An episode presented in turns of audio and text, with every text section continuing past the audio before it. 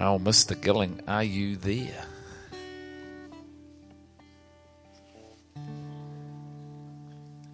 Stay seated. I don't know if you can see him. How are you comfortable? How are you, beautiful ones? hey, buddy. Hey. Thank you uh, for the the beautiful sharing of creativity and for truth demonstrated with paint and truth demonstrated in hugs and truth demonstrated in word and just the stunning beauty of being with you. I um I consider it a, a real great privilege and a great honor to call you brothers and sisters, friends, and to continue growing in this oneness in Him together. Um, I was sitting with the Lord um, yesterday, thinking about this moment, and I said to Him, "It's the final session. How do you want to wrap it up?" And I, I love how the Lord can correct uh, so beautifully and so quickly. And sometimes you ask a question within like a construct or a framework, and the voice of the Lord comes, and you know it's the voice of the Lord because it completely shatters the construct that you ask the question from within. But it doesn't leave you feeling judged, or it doesn't leave you feeling lacking, or it doesn't leave you feeling bad, or it doesn't leave you feeling like you missed the boat or you're a bad kid. And I said to him, uh, how, how, it's the final session. How do you want to wrap it up? And he just immediately responded, It's not a final session, it's a continuous invitation. Amen. And I want to encourage you that this journey of, of becoming one, you know, we have this instinct to almost kind of treat the kingdom as a tick the box exercise, to um, try and define it and try and say what it looks like because we see it as this linear progression and we start here and we're trying to get to here and we're trying to sort of find our way and we think that there's this point that we have to tick off and this point that we have to tick off and this point that we have to tick off and this point that we have to tick off. And so we see it as this linear progression and and the more that the lord carries me and therefore the fruit of that is that i walk with him the more that happens, you start to realize that the kingdom's not linear. It's, it's actually eternal. It's like this eternal symbol that just goes on and on and on and on and on. And how, you know, we want it to be like learn love, tick the box, learn peace, tick the box, learn joy, tick the box. And actually it's round and you're learning love and you're learning love and you're learning love and you're, and you're like, oh my goodness, this is so cool. I've learned love. And then you get back around and you're like, oh, we're learning love, we're learning love, we're learning love, we're learning love all the while somebody else, you're here going this way, and somebody else is here going this way, and it would seem that you're in opposing directions, but because you're being carried through an eternal reality, it's all in Christ, and you can celebrate the headship of the, the life of Christ in one another, even though you're learning different things. And there's these beautiful crossover connect points where you get to see the headship of the Lord in the life of another, and you don't have to conform them to the direction that you are walking. And, and sometimes what happens is, as you walk this way, he slows you down and he speeds this person up. And then you have this phenomenal joy where you're walking this eternal invitation of oneness together. And then he speeds you up and he pauses the other person, and, and on and on and on and on it goes.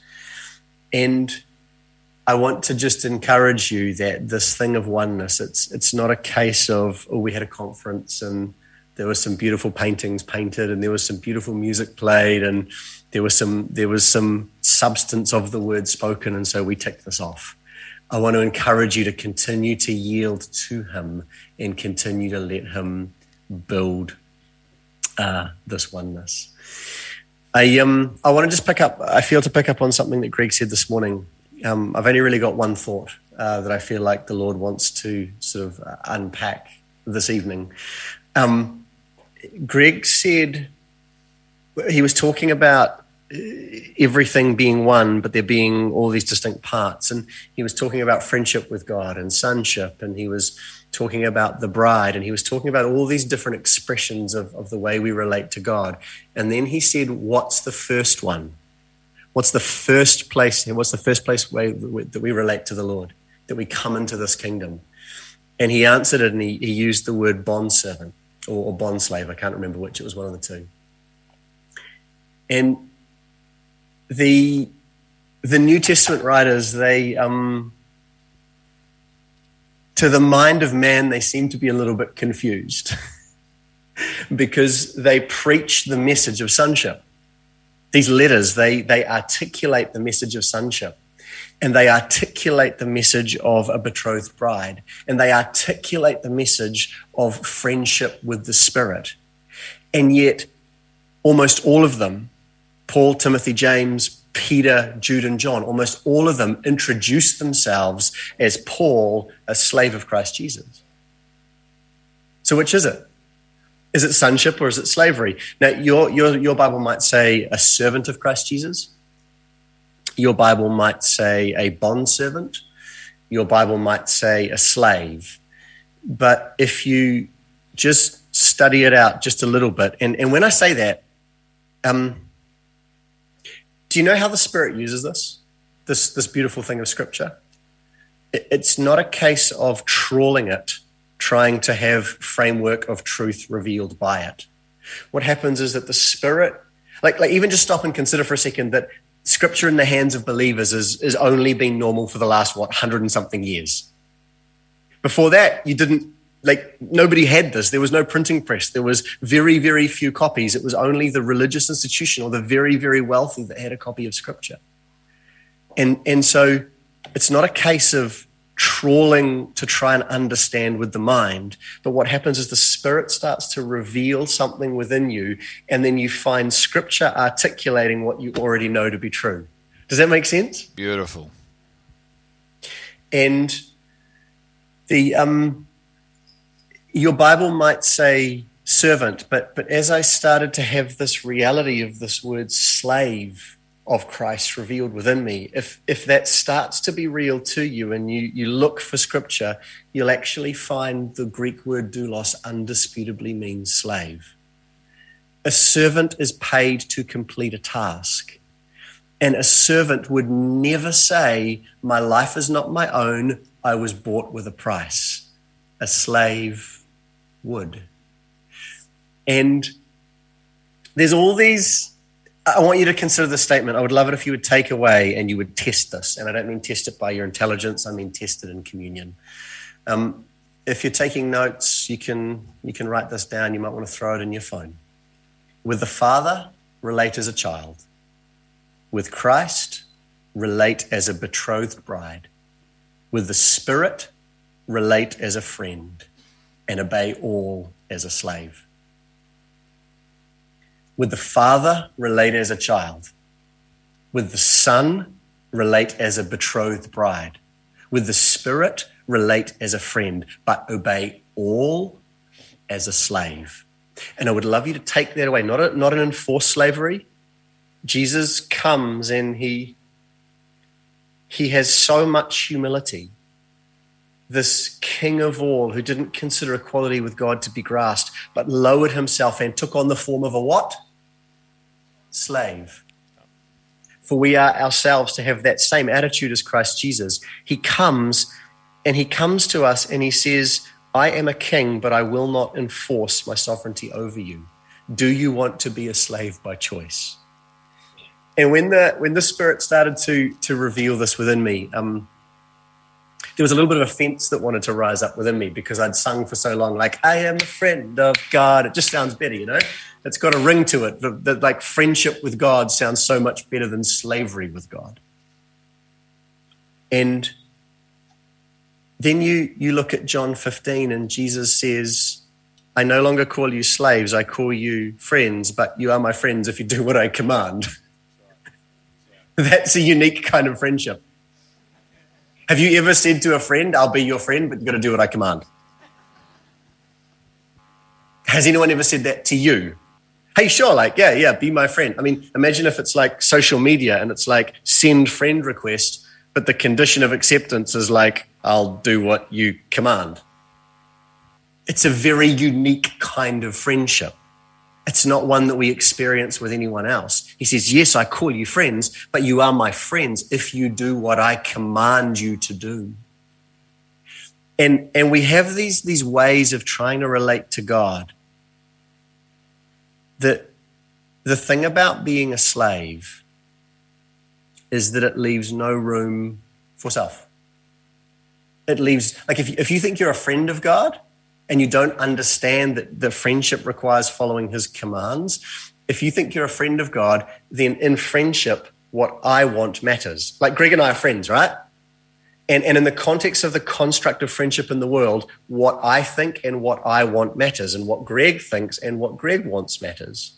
So if we're going to go to a movie, I'm going to be like, bro, what movie do you want to see? I'm not going to be like, hey, Greg, uh, we're going to go to this movie, and you're, you're, I'm commanding it, and you're my friend if you come see it. Um, uh, Greg did that to me once, and we ended up in what was that movie? Was it Twilight? Seriously, he was like, "You're my friend if you come, if you do what I command." And he took me to a movie, and we walked into the movie theater, and it was like these two dudes in their, in their 30s and 40s. Let me give context. 30s, I did not 40s. know what the movie. No, no, no. There is there is no context. I was in my 30s, he was in his 40s, and the room was completely filled with teenage girls. And we walked in, and it was just like, oh, this is awkward.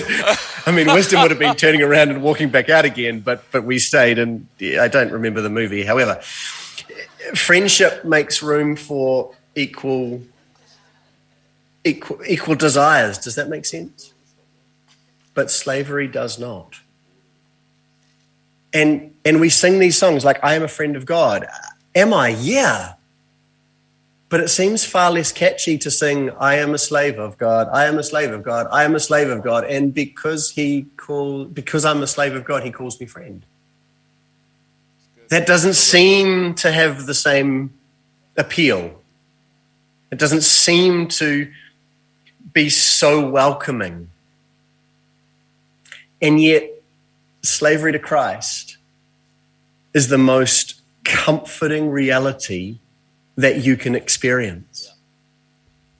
Like, imagine, imagine actually being a slave to love.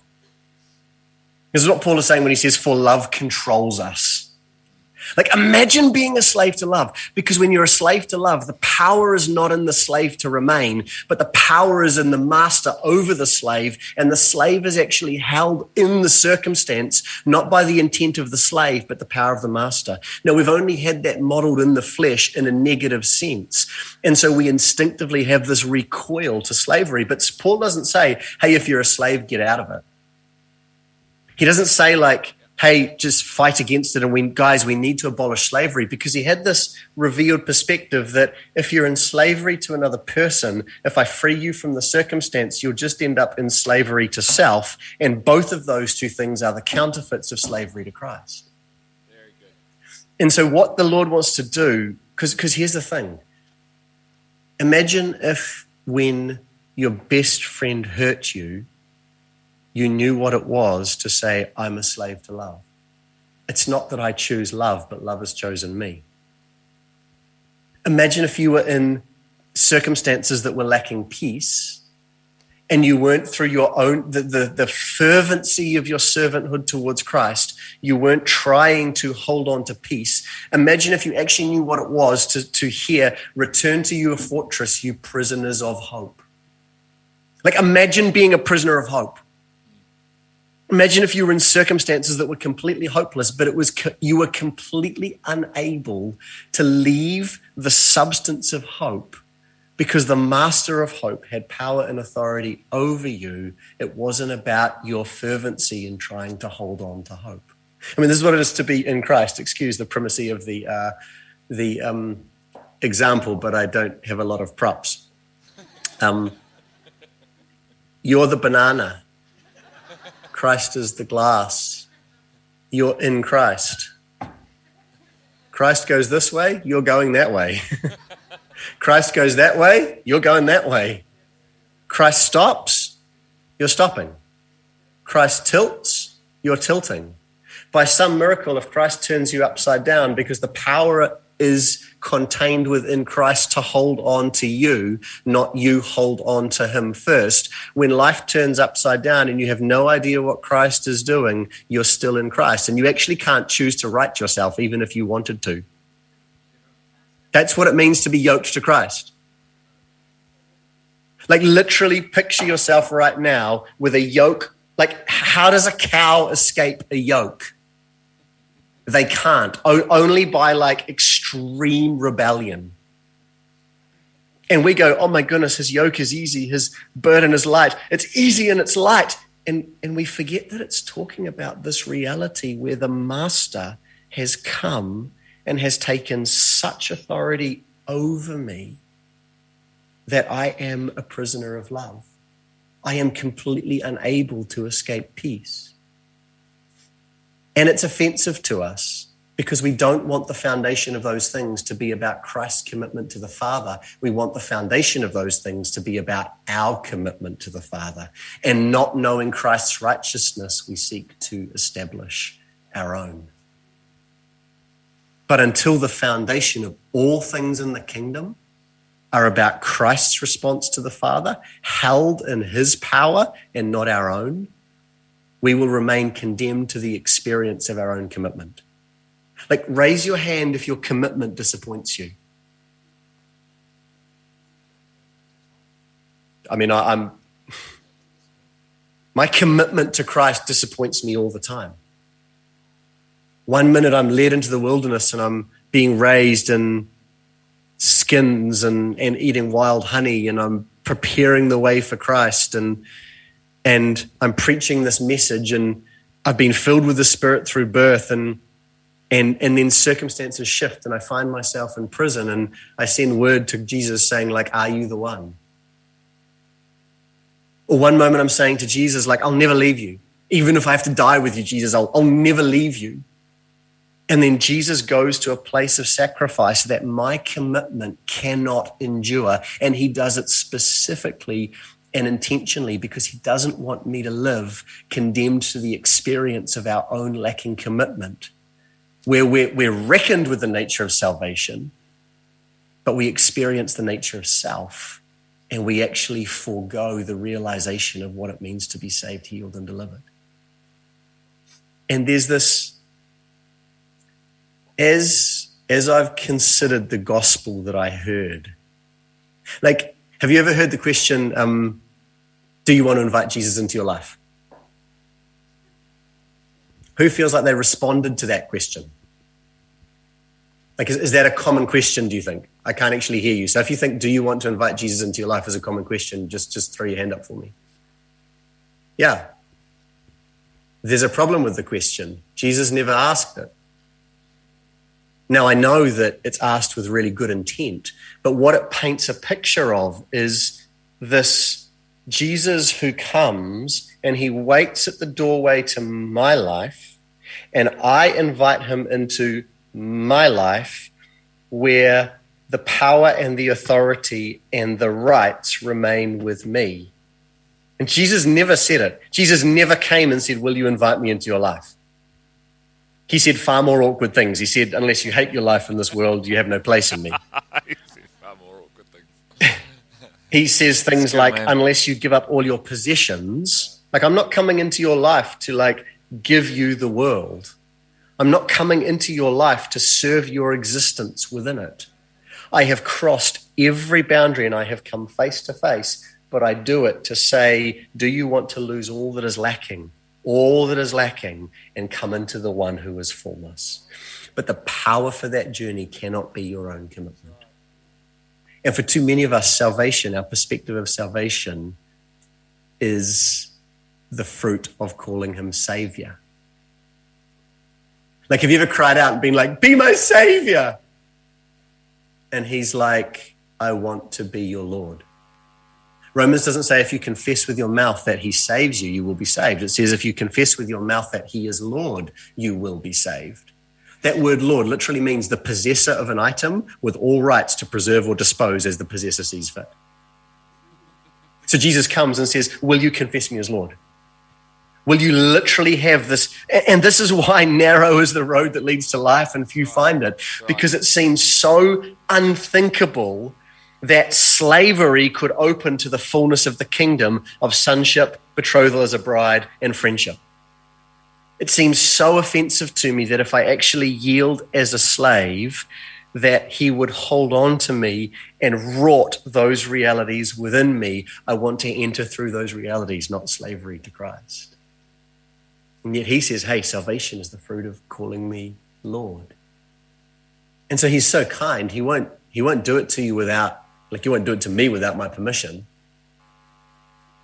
And our surrender is critically important, but it's only the doorway of slavery to Christ.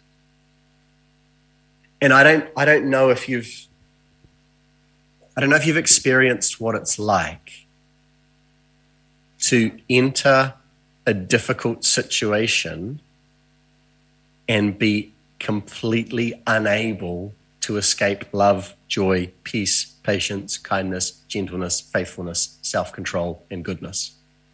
Why? Because you're not trying to serve those things, those things are master over you.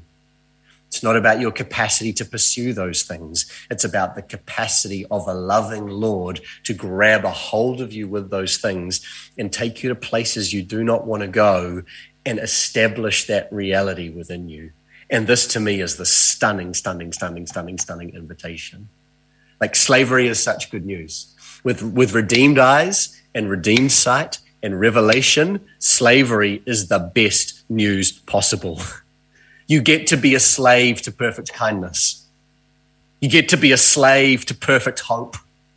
I mean, Colossians, he is the image of the invisible God, the firstborn of all creation.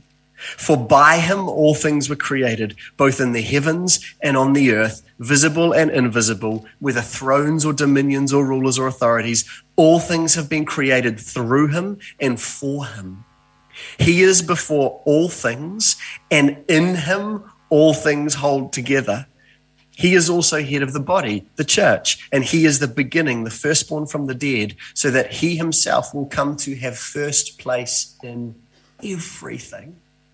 For it was the Father's good pleasure for all the fullness to dwell in him, and through him to reconcile all things to himself having made peace through the blood of his cross. Through him, I say, whether things on earth or things in heaven. And although you were formerly alienated and hostile in mind, engaged in evil deeds, yet he has now reconciled you in his fleshly body through death in order to present you before him holy and blameless and beyond approach. Here's the if. If indeed you continue in the faith, firmly established and steadfast, and not moved away from the hope of the gospel that you have heard. Now, I don't know about you, but I read that. Like, there's all this promise. If indeed I continue in the faith, firmly established and steadfast, and I don't want that if to rest on the fervency of my following.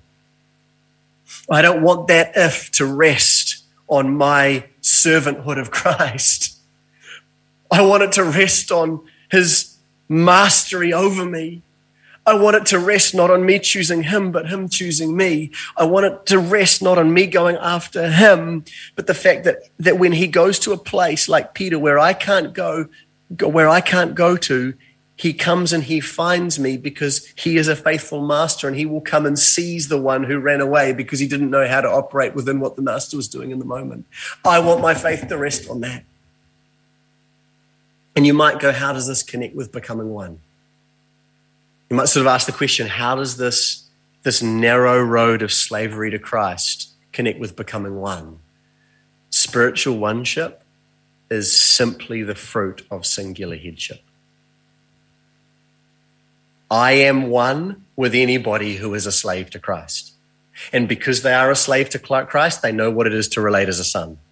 They know what it is to relate as a betrothed bride. They know what it is to relate as a child. But like these writers of these letters, they don't boast in those positions. They always point to the entry of the narrow gate. Like people have said to me, like, Jonny, just chill out. Like this message of slavery is, is, it's too depressing. Like talk about sonship. It sounds too hard. Talk about friendship. But the problem with that is that when we talk about sonship, friendship, or betrothal outside the narrow gate of slavery, is that we actually provide an opportunity for someone to try and bypass the gate and climb over the fence and go in an illegal way to try and lay a hold of sonship, betrothal, and friendship without coming through the door to the sheepfold. And I don't ever want to do that. I don't ever want to say, hey, oneness is about our ability to all be friends of God. It's not. I mean, I can't even be a good, consistent, like 100% of the time friend to my wife. How the heck do I think I can be a consistent friend to God? And I believe that He is revealing that we are a dismembered body because too many of us are suffering the headship of self and others because we have not said yes to the gospel message which is will you will you say yes to Christ as Lord and I want to encourage and exhort you that slavery to Christ is incomparable compared to the freedom of self. Slavery to Christ is the gateway to all beauty. Freedom is the fruit of a posture of slavery. And Jesus modeled it. I mean, what did he say? I cannot do anything of my own initiative but only what I see the Father doing. I cannot speak a word unless I hear the Father speak it. What he was saying is, I have not considered equality with God to be grasped. See, too many of us are like, yeah, I'm seated in heavenly realms with Christ. That's fantastic. We are. But what does Scripture say? Yes, you're seated in heavenly realms with Christ, but we should be like Christ, who did not consider that equality to be grasped and lowered himself and took on the form of a slave, a slave to the point of death. We should be like that. And this is where the fullness of the gospel is actually contained. And I don't really have anything else to offer you other than to say, do you want to choose slavery? Do you want to let love rule over you? Do you want to let perfect peace hold you in the storm? Do you want to know what it is to be of the Spirit, where you don't, you don't even know where you're coming from or where you're going, but you are literally blown because you are a slave to the power of the wind. But you don't feel like a slave. You feel like a friend, a son, and a betrothed bride. You sit going, How are you so good? How are you so kind? that you would take me to the place that I cannot get to by, by, myself, that you would carry me to a reality that I am completely unable to journey to. And that's what I felt like he wanted to leave us with is that this is not a final session. It's a continuous invitation, but do not be deceived into trusting the fervency of your following.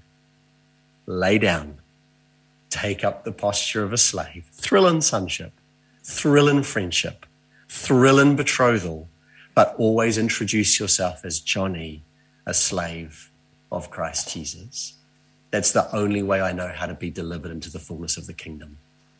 And so, love you, uh, bless you. I hope that that word heaviness is the counterfeit of weightiness.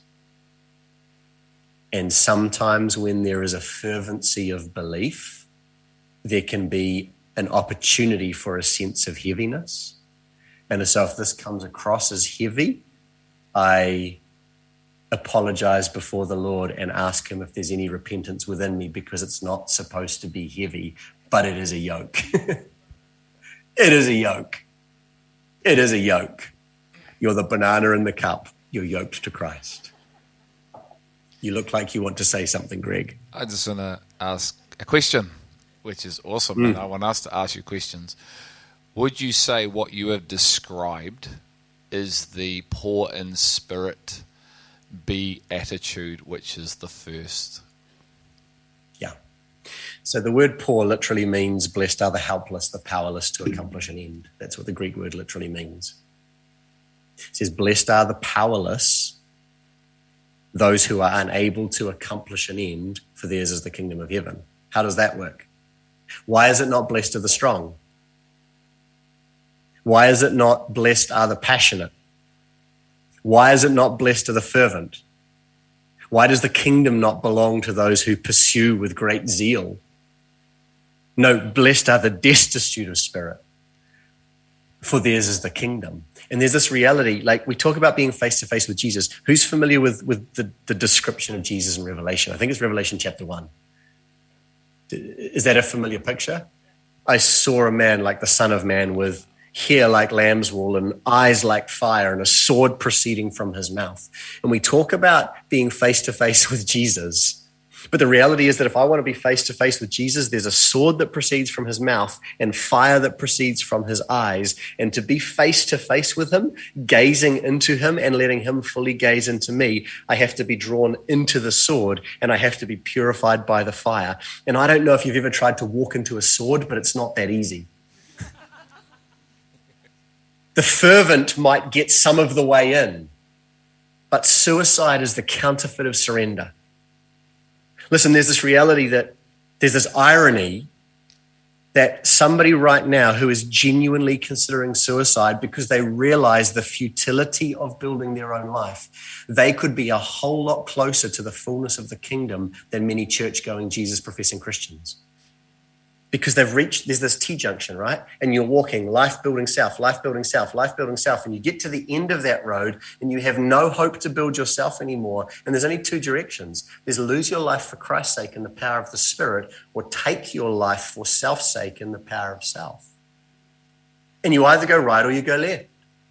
And suicide is the counterfeit of surrender. But that point of absolute weakness, knowing that you cannot build yourself. Blessed are the broken in spirit, for theirs is the kingdom. That's that point that we have to be brought to, to go, oh, I am helpless and powerless to accomplish the end. But he is not. and that's the good news. That is the good news. Would you also consider that the other eight Beatitudes are defined by the first one? Yeah, absolutely. Because the first one is a posture that remains. And it, again, it's, you go, how do I be broken in spirit? Well, all I can really do is fall on the rock, but I don't even really know how to do that. And, and this is what is so amazing about Jesus. He says, Come follow me. And following him will lead you to the place where you lose your life for Christ's sake. You don't have to try and do it. You just have to live following Jesus as best as you can. And somewhere along the line, the futility of your following will be revealed to you. You will fall upon the rock. You will be broken upon the rock, shattered into broken pieces, and start to become a possessor of this thing called the kingdom of God.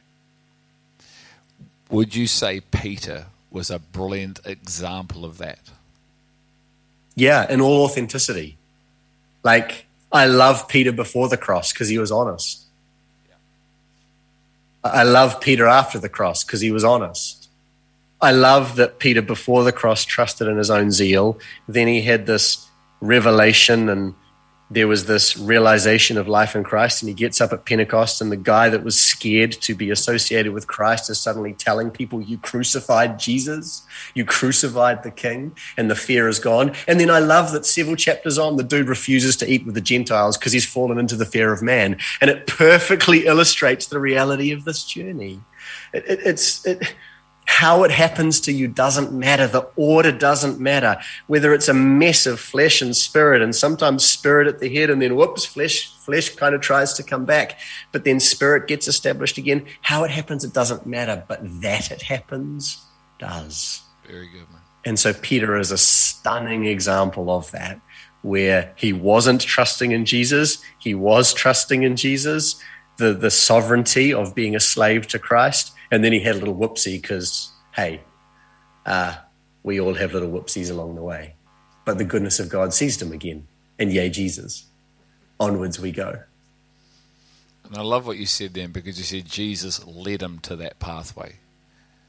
Jesus mm. was the one that mm. gave him the sword. Jesus was the one that took him. Jesus knew what was in him yep. and just took yep. him to that place of what we would consider yep. death, but it's life. Yeah. So people say, why did you move to South Africa? Because Jesus got up, left New Zealand, and he went to South Africa. So where else are we going to go? Like, I will stay here until Jesus leaves. And if Jesus doesn't leave, I will never leave. I've got nowhere else to go. I don't care if the country falls into horrific turmoil. I hope turmoil. I don't, I'm not believing for circumstantial blessing.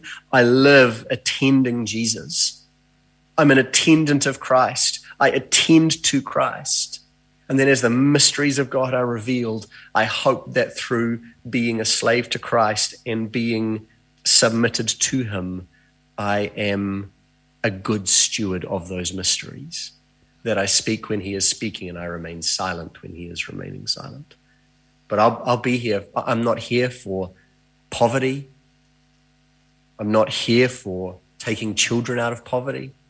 I'm not here to transform a nation by the power of God. I'm not here because I think I carry a message that South Africa needs to hear. I'm simply here because Jesus is here for me and that's all I have.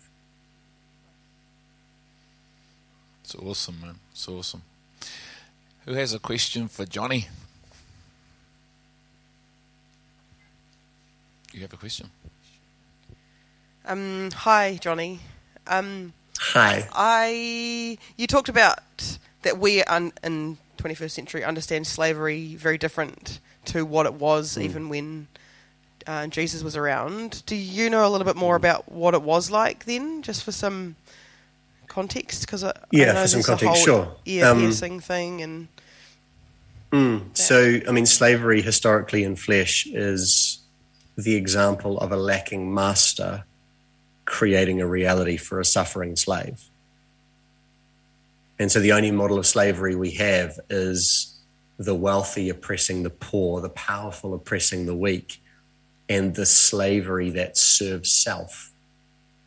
So we have the example of slaves being put on boats and being taken out to other countries. We have colonization where people come in and enforce slavery on other people. And and because of that, when we when we hear this word slave, there's this instinctive recoil because all we've ever seen is slavery that leads to death. And yet, you know, Paul says in, in Romans 6, and I'd encourage you to meditate on this because it's it's it's a weird way of putting it. He says in Romans 6, now that you've been freed from sin and enslaved to God, you derive your benefit, resulting in sanctification and the result, eternal life. So the only picture we have of slavery is a powerful human oppressing a weak human for personal gain. And that's the counterfeit of the real. The real is a powerful king overwhelming a weak slave for the sake of the slave. Jesus, I came to serve you. I didn't come to be served. The only model of slavery we have on the earth is the, the, the strong one being served at the expense of the weak one. And Jesus comes along and says, No, I didn't come for that. I'm a master, but my mastership actually serves you and displays a greater humility than Moses, who was the most humble man on earth at the time. Does, does that help kind of clear that up? Yes. And I love, you know, even within the natural, how when you look at the scriptures, that the slave that is for seven years serving a master actually gets the option if they want to stay as a slave to their master because Yes. their master has Yes. treated them so well. So they're given their Yes. freedom and they have a choice this is the way to leave or stay. So if their master has been kind, Yeah. they stay, which is the perfect analogy of what it is to be a Yeah. slave to Christ, Yeah. isn't it? It is. It's so stunning because he literally he has taken me and enslaved me to himself beyond my choice. That's been my experience. He has taken me to places that I did not want to go, but along the way, like he's literally grabbed me and hauled me through things that I would never choose to go through. Right. And yet his faithfulness has been demonstrated in it. So after the seven year cycle, he comes to me and he says, Do you want to stay? And I'm like, Do I what? can I? You mean I can? That's right. That I can stay as a slave to you, that I'm a, a slave in your house. And you look at me and you call me son. And you look at me and you call me friend. And you say, I no longer call you slave, I call you friend, because a master doesn't tell the slaves what he's doing, but a master does tell friends what he's doing. But Jonny, don't ever, ever, ever lose the narrow gate. Don't ever lose the posture. Thrill in the fruit of the posture. See, this is where we get it wrong. We think that Jesus modeled a posture of power and authority. He didn't. He modeled a posture of submission and absolute need before the Father. Now, the fruit of that posture was great authority.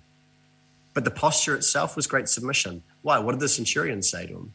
This great faith. What did this great faith recognize? Not I too am a man of authority, but I too am a man under authority. The centurion recognized that Christ had taken up a posture of slavery to the Father. And so, friendship with the Father allowed Jesus to say, If you can, take this suffering.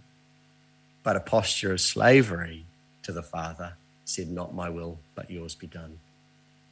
And for many of us, we don't know that posture.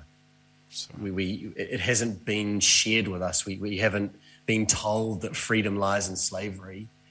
And, and so unintentionally, our instinct is not your will, but mine be done because I'm a friend of God. I'm a son with rights. Yeah. It's interesting, you know, when you look at that word friend and you do a bit of digging, um, it also means covenantal partner. Mm. And so, at classic, you know, a covenantal partner does what I command. You know, and yeah. Jesus said, "Because I love, I obey," which is what Dade was yeah. referring to yesterday about you know that whole thing about they didn't actually do what he said to do because they didn't love him. And so, when you start mm. thinking about that, a friendship, not just a buddy, a covenant partner. Mm. That's why mm. you would obey the commandment because you're in covenant with the one that loves mm. you. Other questions? And he doesn't say, sorry, he doesn't say, you are my friends if you obey what I command you. He says, you are my friends if you obey all that I command you. and that's a bar way too high for my fervency of servanthood. You guys might be a whole lot holier than me, but that is a bar way too high for me if the master is not exerting his power over me to fulfill that work. Hi. Hi. Um, I have a question just around when you were saying before about, um, like, eh, with your wife as an example, you know, that you don't mm. necessarily love her 100% all of the time. Just, mm. just as one mm. kind of example of just thinking about being, you know, that like when you're totally in him, he's in you. You know that everything you're doing is completely led, and then there's those flesh moments. Would you just unpack that a little bit more and kind of what that looks like for you in the catch, where where mm. where he catches that for you, and then what your response mm. is? I'm just interested to hear a little bit more about that. Hmm, hmm that's a great question.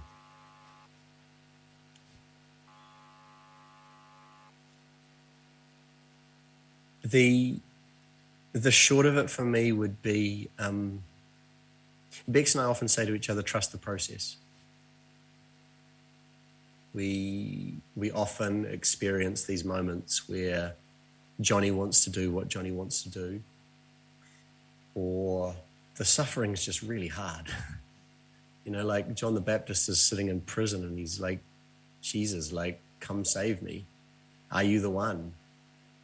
And Jesus is like, Yeah, goodness is abounding. I'm the one, and blessed is the one who doesn't take offense at me like your time's done. Don't take offense.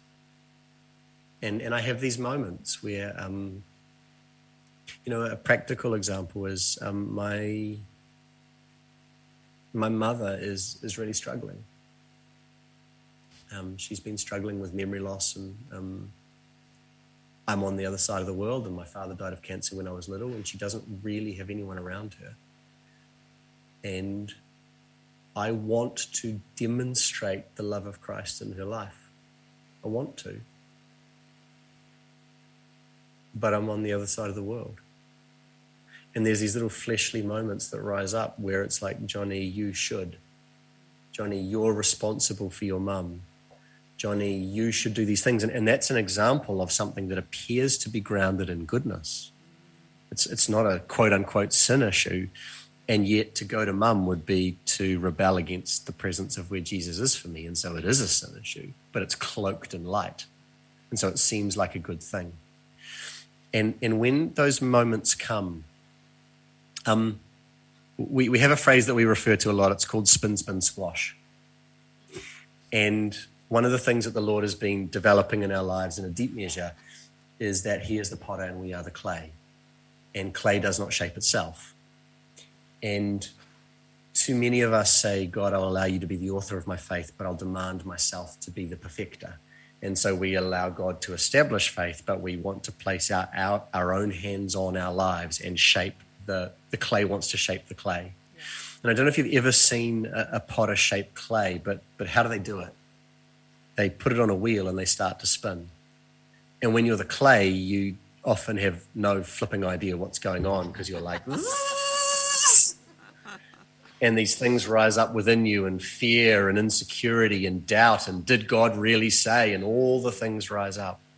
And and if you just let him teach you how to not value your own sight as a first priority but value the hands that you're in you'll actually chill out and you don't worry about the spinning. But then what happens is if you've ever seen a, a potter work clay as they, they kind of shape it and they build it up and it starts and you see these beautiful lines start to form you're like oh my goodness it's getting taller and taller. Oh my goodness they're making a, a vase. This is going to be so beautiful. And you can see it shaping and then they take their hands off and they go bam and they squash it all down again to the wheel and then they start to shape again. And we refer to this phrase often spin spin squash. The reason the potter does that is because the potter has to get all the little air bubbles out of the clay. Otherwise, when the, when the clay is put in the fire and it's fired to be eternally that form, it actually cracks because of the air that's in it. And the Lord is literally, whenever we have this moment where we want to turn to sin, we, we have this trust in our potter. And when we do turn to sin, the Lord is like, hey, I, I've paid for that we, we were taking communion with, with some friends of ours, and I was just like, God, your sacrifice. And Jesus said to me, I don't regret it. I delight in it.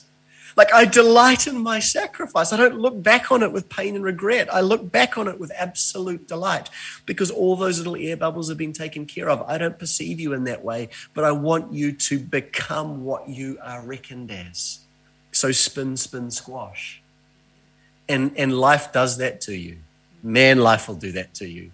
And you listen for his whisper, that whisper that is so clear when he speaks. And when you don't trust your capacity to hear, but you trust in his capacity to speak, not your capacity to see, but his capacity to reveal, the journey of spin, spin, squash actually becomes a really delightful process because you're in the hands of love.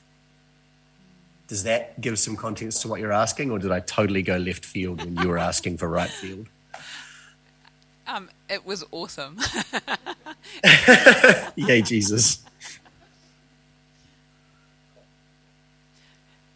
It didn't quite answer what I was asking, but it was. Does really, anybody really else good. have? Does anybody else have a have have a revealed answer?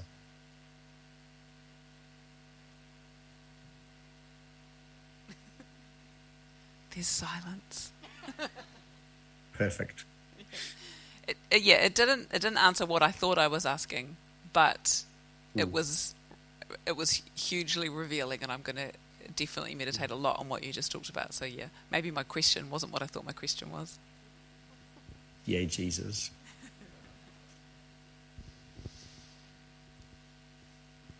Anyone on this side of the room, so I don't have to bust my neck trying to turn around.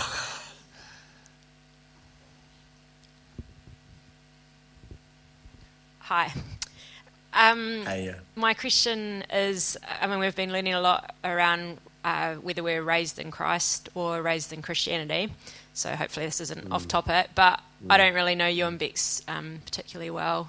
I think I was joining the Rock just pretty much when you were leaving. Um, but I'd be keen to hear a bit of your story around your journey around that. Um, clearly, you're raised in Christ now, but has it, you know, did you have a moment or has it been a bit of a journey? yeah. Yeah.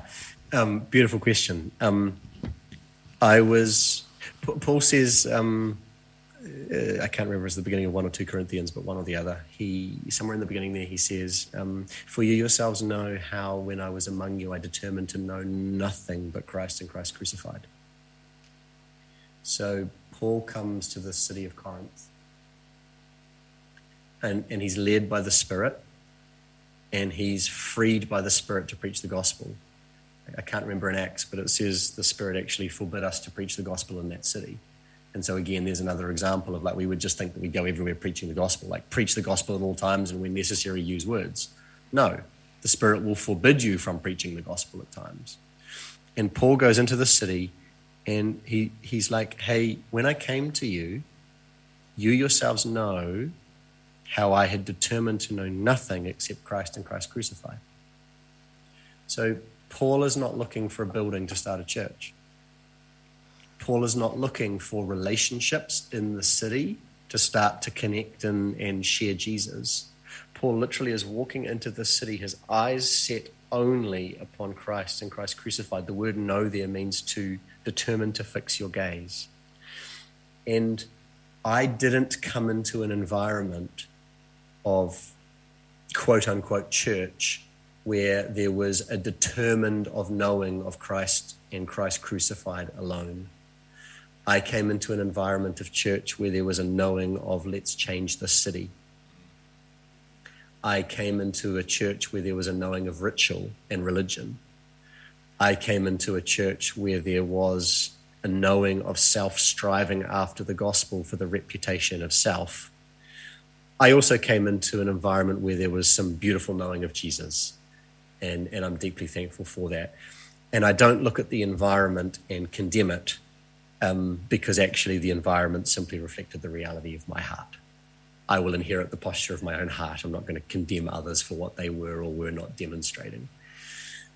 Um, and so what happened is I came into this reality, and, and, and I, I think that when I look at the church, I kind of feel like what happens is we're, we're in sin, and Jesus comes and he says, Hey, I've chosen you. I want to be your Lord and I want to be your savior, and I want to be your lover, and I want to be your friend. And he invites us into this journey, into this reality of what it is to be a citizen of heaven, of what it is to be a possessor of the nature of Christ in the eternal reality. But the journey of that is very similar to the Israelites walking through the desert where, I mean, it's a very common phrase, you know, the, the, the, Israelites have been freed from Egypt, but Egypt hasn't fully been taken out of the Israelites, and so we have to walk that journey. And I think what's happened in the history of the church is along the way, someone's got a genuine revelation of, for example, the passionate heart of God that he desires salvation for all people.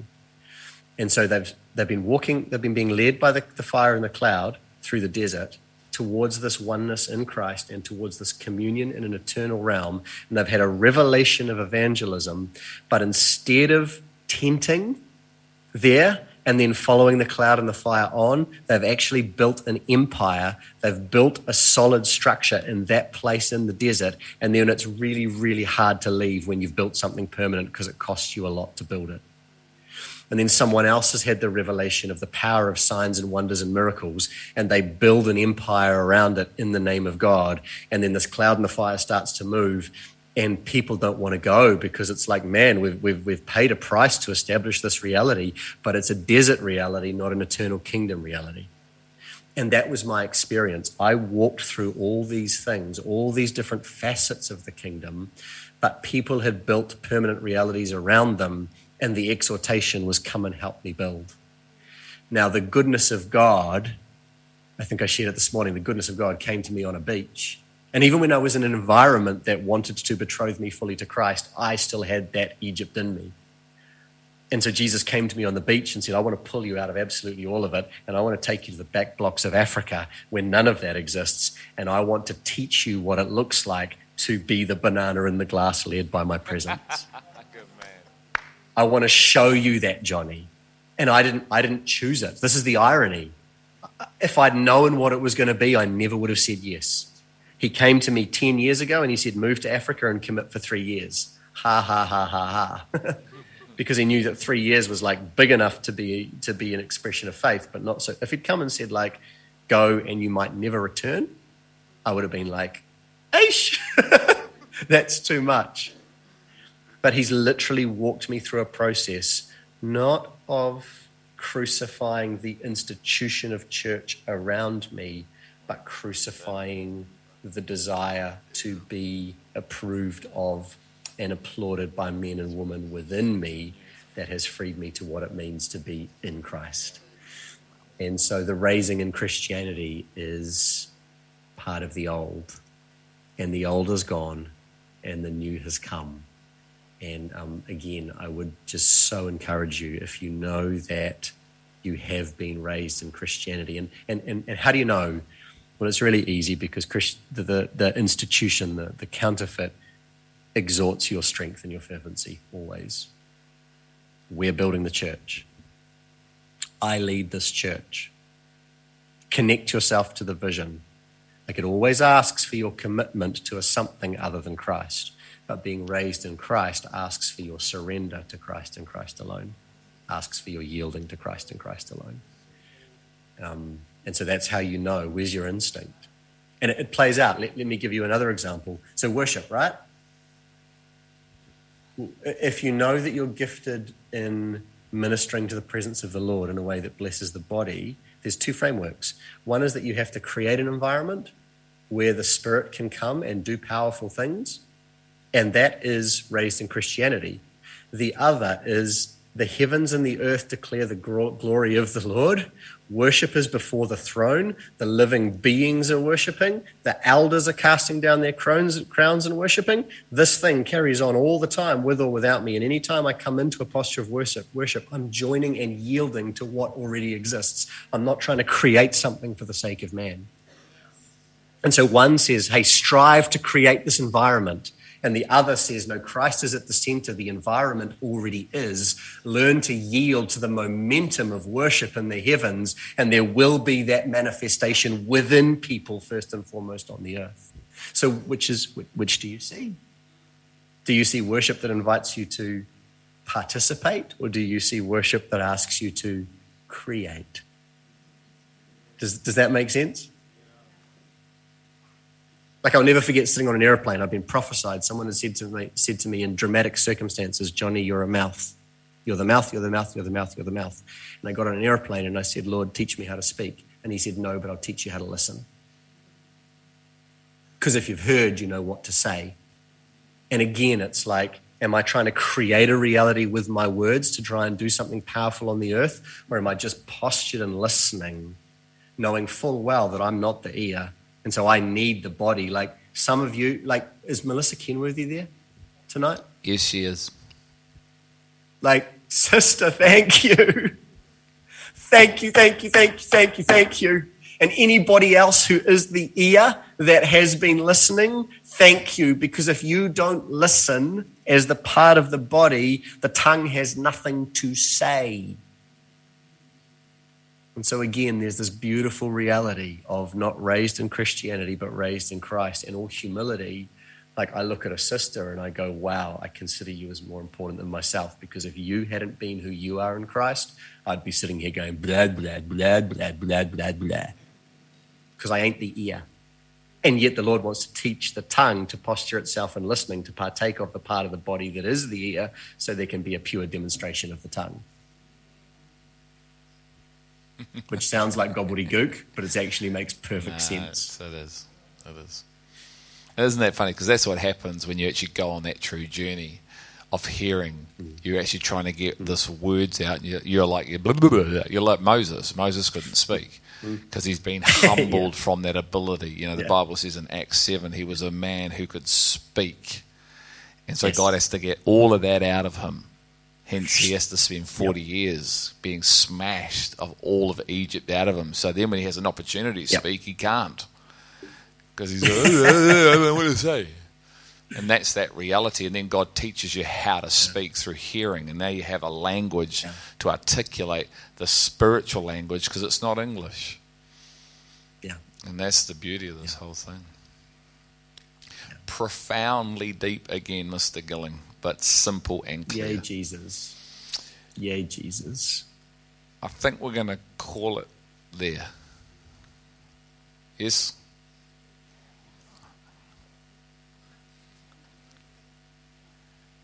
Hannah, did you have a question?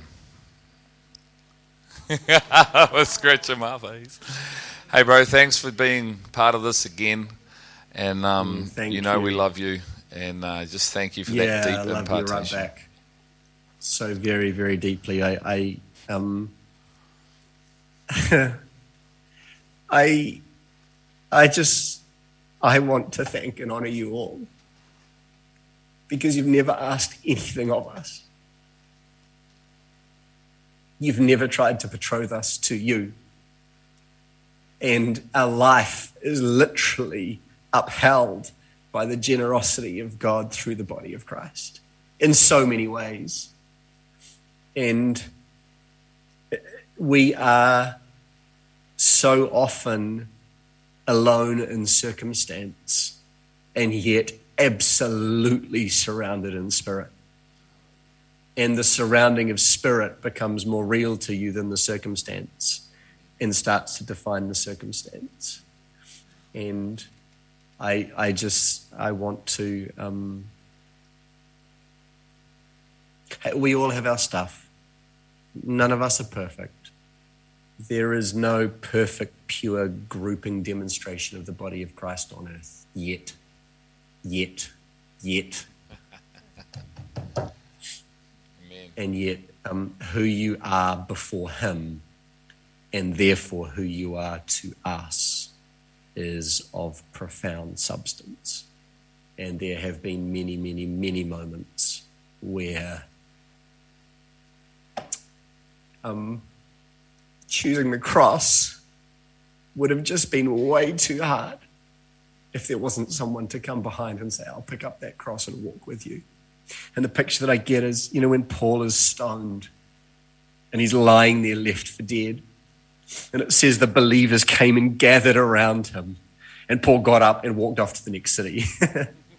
and, and, and you guys have been that gathering, not around us, but around Christ. But because collectively we're in Christ, it's by extension around us. Um, and it's a reality that, um, you know, like David was saying this morning, it's very unusual to be able, it's, it's reasonably common to be able to find that in ones in individuals, but it's very uncommon to be able to find that as a gathering. And so, thank you. Um, how I long to be with you, that I may impart some spiritual gift to you. What I mean is that I may be encouraged by your faith and that you may be encouraged by mine, um, because that's who you are to us. You are great, great, great encouragement, and we love you with a love that is not found within, is not sourced from ourselves. Have a beautiful rest of the evening. Mwah. Thanks, buddy. Say hi to Bex, eh? Will do.